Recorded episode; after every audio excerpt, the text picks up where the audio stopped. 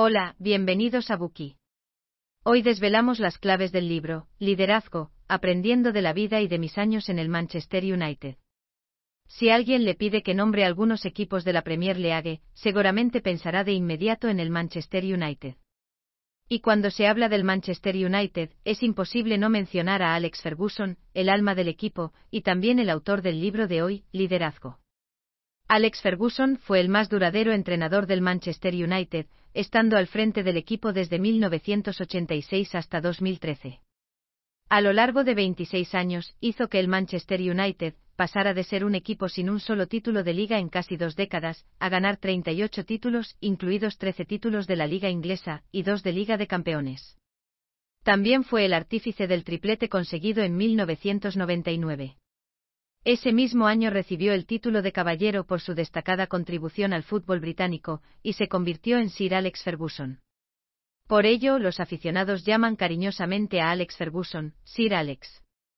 Quizás se pregunte cómo es posible que Alex Ferguson, un entrenador de fútbol, escriba un libro sobre gestión. Se debe a Michael Moritz, presidente de Sequoia Capital, una empresa de inversión privada con sede en Estados Unidos, conocida por ayudar a dar forma y organizar empresas como Apple, Google o YouTube. Moritz era seguidor del Manchester United desde 1968 y siempre se preguntaba cómo había podido mantener un tan alto nivel de rendimiento durante varias décadas. Alex Ferguson había hablado antes con Moritz sobre la posibilidad de colaborar en un libro antes de su retirada pero por diversas razones, no pudieron convertir la idea en realidad. Tras la retirada de Alex Ferguson, el proyecto volvió a estar sobre la mesa, y tras varias conversaciones, con la ayuda de Moritz, finalmente se completó liderazgo. En este libro Ferguson se centra en su experiencia como entrenador del Manchester United y explica cómo construyó, dirigió y lideró al club hasta convertirse en un equipo campeón. No hay en el libro ni profundos conceptos teóricos, ni está escrito en tono de sermón. El autor, en una narración en primera persona, resume la exitosa experiencia de su larga carrera profesional. A continuación, vamos a exponer el contenido del libro en tres partes. La primera parte, trata sobre cómo mejorar las habilidades de liderazgo. La segunda, examina los dos rasgos más característicos de los líderes. Y la tercera parte, explora la resiliencia en los líderes. Primera parte, cómo mejorar sus capacidades de liderazgo. En el epílogo del libro, Michael Moritz señala que hay muchos atributos que distinguen a los grandes líderes de los buenos gestores. Entonces, ¿qué debemos hacer para mejorar nuestras habilidades de liderazgo si queremos convertirnos en un gran líder? En primer lugar, debemos aprender a pensar y actuar como el propietario, o como una persona, que posee una participación sustancial en la empresa, aunque no lo seamos en el sentido financiero o legal. Moritz cree que un gran líder nunca se centrará únicamente en lo que la empresa puede conseguir de forma inmediata. Por el contrario, tiene en mente un propósito más amplio, y desarrollará una estrategia a largo plazo para la organización. En pocas palabras, no descuidarán el crecimiento a largo plazo, mientras persiguen objetivos de rendimiento a corto plazo. Son directivos con una estrategia a largo plazo. Alex Ferguson también piensa que cuando se dirige un equipo, hay que mirar lo más lejos posible del camino. Esta es la filosofía que practicó a lo largo de sus 26 años de carrera, como entrenador del Manchester United. Dijo que era crucial dar prioridad a una estrategia a largo plazo para el club. Siempre tenía que pensar en la composición del equipo a unas cuantas temporadas vista, para mantener su competitividad. Para lograr este objetivo, Alex Ferguson diseñó un sistema de cantera a gran escala para el Manchester United. Este sistema de formación de jugadores ha proporcionado al Manchester United una fuente constante de excelentes futbolistas y garantiza un constante alto nivel de rendimiento. David Beckham, por ejemplo, es un gran ejemplo de esta gestión de la cantera. En 1986, el ojeador del Manchester United, Malcolm Fieon, descubrió a David Beckham, que entonces solo tenía 12 años. En aquel momento pasó a formar parte de la Academia de Fútbol del Manchester United. A los 17 años Beckham debutó con el primer equipo, y se convirtió una estrella. Además de actuar y pensar como el propietario, también hay que aprender a escuchar y observar. Como líder es importante tener una idea de a quién dirigimos, para sacar lo mejor de los equipos. La única manera de averiguarlo es escuchando y observando. Escuchar es prestar atención a los consejos de la gente, aceptar las sugerencias constructivas, pero también ignorar las críticas sin sentido. En 1992, tras un partido entre el Manchester United y el Leeds United, Ferguson se reunió con los jugadores. Escuchó su análisis del partido. Cuando escuchó a varios jugadores hablar maravillas de Eric Cantona, el delantero del Leeds United, Ferguson también se interesó por él. Más tarde Ferguson pidió consejo a Gerard Houllier, el entrenador francés, y al periodista deportivo francés, Eric Bielderman, sobre el fichaje de Eric Cantona. Considerando las opiniones de todas las partes, el Manchester United acabó fichando a Cantona. La decisión de Ferguson resultó ser acertada. Cantona ayudó al Manchester United a ganar cuatro títulos de liga en cinco años, y se convirtió en una pieza clave para asegurar la corona de la Premier League. Este resultado demuestra el poder de la escucha. Un buen líder puede identificar rápidamente la información valiosa, de entre las opiniones de los que le rodean, y convertirla en un catalizador del éxito.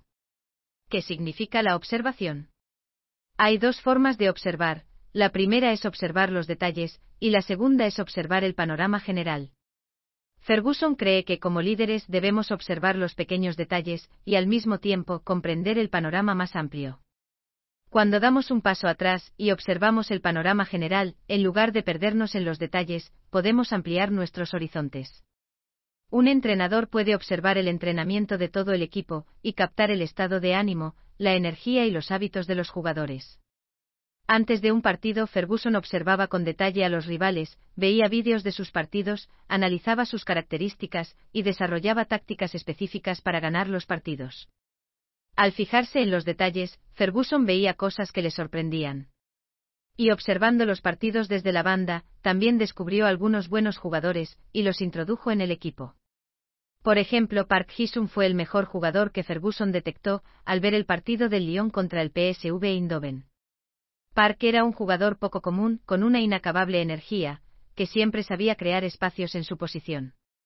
El tercer punto para mejorar nuestra capacidad de liderazgo es acertar en nuestras decisiones sobre delegación y control.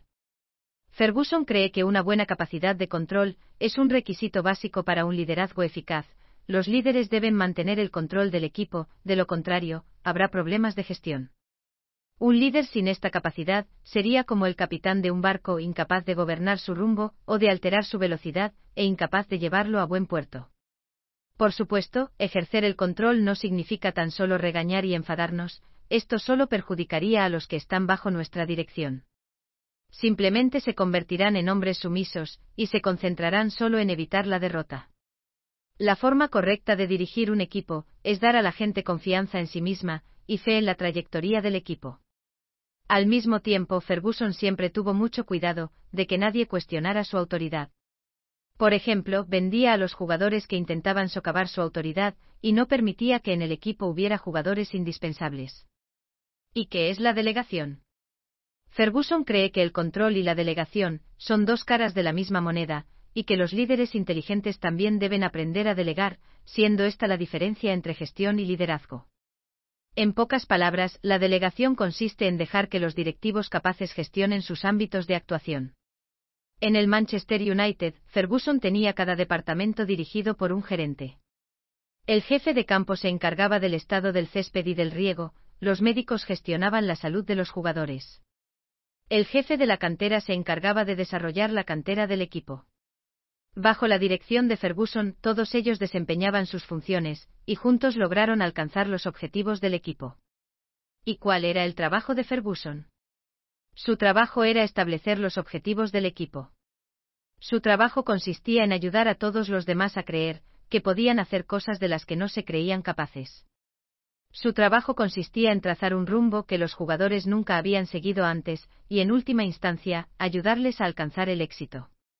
Y Ferguson sabía respetar las opiniones de los miembros de su equipo, y delegar tareas, y sabía que podían hacer bien su trabajo. Por ejemplo, si el médico decía que un jugador no estaba en condiciones de salir al campo, Ferguson no les presionaba para hacerles cambiar de opinión. Por último, hablemos del cuarto requisito para todo líder, ser un maestro de la comunicación de ideas. Ferguson cree que todo líder es un comunicador, que tiene que convencer de sus ideas dentro y fuera de la organización, e inspirar a la gente para que logre lo que nunca había soñado poder lograr. Una de las cosas más importantes a la hora de dirigir un equipo es convencer a los mejores para que se unan a él, aunque puedan ganar más dinero en otro sitio. En el Manchester United los directivos apuntan a tres grupos de clientes potenciales, posibles aficionados, posibles patrocinadores y posibles jugadores. Frente a ellos, Ferguson era el responsable de vender el proyecto del Manchester United a los posibles jugadores y convencerlos de que se unieran al equipo. Para ello, Ferguson creó un equipo de ojeadores. Estableció una serie de bonificaciones para motivar a los ojeadores a detectar a jugadores jóvenes con talento. La gente suele pensar que los entrenadores de fútbol solo tienen que ser responsables de las tácticas del equipo, mientras que Ferguson cree que los entrenadores de fútbol también son vendedores, y tienen que aprender a vender el proyecto que representan sus equipos también. La incorporación de David Beckham es un caso clásico. Cuando el ojeador Malcolm Fieon vio al joven Beckham de 12 años, había muchos otros clubes que lo pretendían. Sin embargo, al final, fue Ferguson el que consiguió reclutarlo. Para ello, Ferguson se reunió con los padres y hermanos de Beckham, para conocer su trayectoria, y asegurarse de que su familia podía sentir que el Manchester United se preocupaba realmente por él. El equipo también invitó a Beckham a asistir a los entrenamientos de verano, y le mostró el vestuario del primer equipo. Finalmente, el Manchester United consiguió incorporar a Beckham. Con esto acabamos la primera parte, que explora cómo mejorar nuestras habilidades de liderazgo. En resumen, un líder tiene que actuar y pensar como si fuera el propietario, escuchar y observar, aprender a controlar y delegar, y dominar el arte de la venta de ideas. Gracias por escuchar. Compruebe el enlace de abajo para desbloquear el contenido completo.